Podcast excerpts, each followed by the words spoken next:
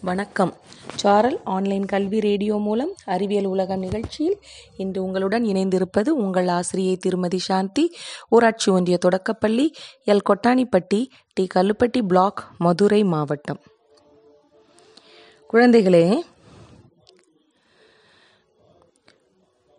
பூமி சூரியனை சுற்றி வலம் வருகிறது என்று நாம் படித்திருப்போம்.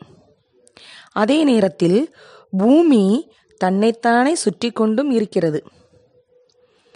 அப்படி பூமி தன்னைத்தானே சுற்றி கொள்வதால் தான் இரவும் பகலும் உண்டாகின்றன. பூமி தன்னைத்தானே சுற்றி கொள்ளும்போது அதன் எந்த பாகம் சூரியனுக்கு நேராக வருகிறதோ அந்த பாகம் பகலாகவும் மற்ற பாகம் இரவாகவும் இருக்கும். இதை புரிந்து கொள்ள ஒரு எளிதான வழி. ஒரு பந்தை எடுத்து மேஜையில் வையுங்கள். அறை மிகவும் இருட்டாக இருக்க வேண்டும். அதன் பின் அந்த பந்தின் மேல் பகுதியில் டார்ச் லைட்டை எரிய விடுங்கள். அப்போது பந்தின் மேல் பக்கத்தில் ஒளிபடுவதை காணலாம். அதே நேரத்தில் கீழ்ப்பாகத்தில் ஒளிப்படாமல் இருட்டாக இருப்பதையும் காணலாம்.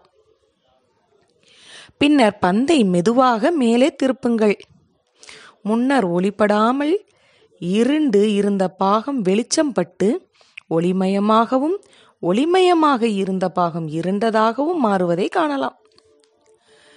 நாம் வசிக்கும் பூமி கிட்டத்தட்ட பந்தின் வடிவம்தான் என்று தெரியும் அல்லவா ஒரு பிரம்மாண்டமான பந்தான பூமி பிரம்மாண்டமான டார்ச் லைட்டான சூரியனின் ஒளியில் சுற்றி கொண்டே இருப்பதால் தான் ஒளியும் இருளும் பகலும் இரவும் பூமியில் மாறி மாறி தோன்றுகிறது.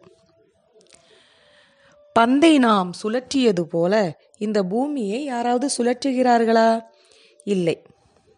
அது தன்னைத்தானே சுழற்றிக் கொள்கிறது. பூமியின் ஒரு பக்கம் நம் நாடு இருக்கின்றது நம் நாட்டின் எதிர்ப்பக்கம் அமெரிக்காவும் சில நாடுகளும் உள்ளன. எனவே நமக்கு பகலாக இருக்கும்போது அமெரிக்காவிலும் அதன் பக்கத்து நாடுகளிலும் இரவாக இருக்கும். இது ஒரு நல்ல வேடிக்கையான விஷயம் அல்லவா?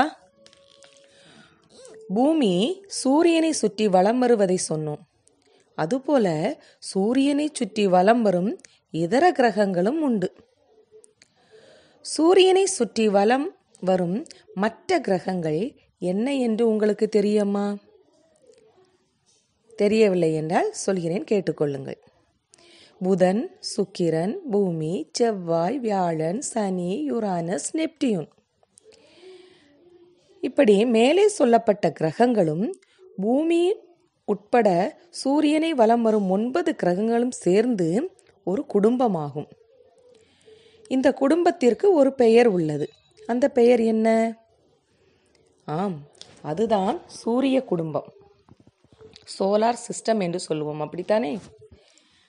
அப்படி பார்க்கும்போது சூரிய குடும்பத்தில் உள்ள ஒரு நபர்தான் நம் பூமி. இந்த பூமியில் இருக்கும் கோடிக்கணக்கான உயிரினங்களில் ஒன்றுதான் மனிதன். இதற்கிடையில் நிலவை மறந்து விட்டோமே அதை பற்றியும் சொல்வோம். நிலா அதாவது சந்திரன் இது நட்சத்திரமோ அல்லது மேலே கூறிய கிரகமோ அல்ல. அப்படி என்றால் அது என்ன? சந்திரன் ஒரு துணைக்கோள். கிரகங்களை சுற்றி வரும் பொருளுக்கு துணைக்கோள் என்று சொல்லப்படுகிறது. சந்திரன் நம் பூமியை சுற்றி வரும் ஒரு துணைக்கோள் ஆகும். சந்திரன் நம் பூமிக்கு மிக அருகாமையில் உள்ளது. சூரியனையும் மற்ற கிரகங்களையும் விட பூமிக்கு மிக அருகாமையில் சந்திரன் உள்ளது. அதனால்தான் இரவிலே விண்ணிலே பார்க்கும் சந்திரன் ஒரு பெரிய அப்பளம் போல தென்படுகிறது. அமெரிக்க விண்வெளி வீரர்கள் சந்திரனில் இறங்கிய விவரம் நீங்கள் கேள்விப்பட்டிருப்பீர்கள் அல்லவா? முதன் முதலாக சந்திரனில் இறங்கிய மனிதன் பெயர் என்ன? சரியாக சொன்னீர்கள் நீல் ஆம்ஸ்ட்ராங். ம் நிலா பூமியை சுற்றி வலம் வரும் விஷயம் அதற்கு முன்னால் பூமியும் மற்ற கிரகங்களும் சூரியனை சுற்றி வளம் வரும் விஷயம் இதை பற்றி நாம் இவ்வளவு நேரம் பார்த்தோம்.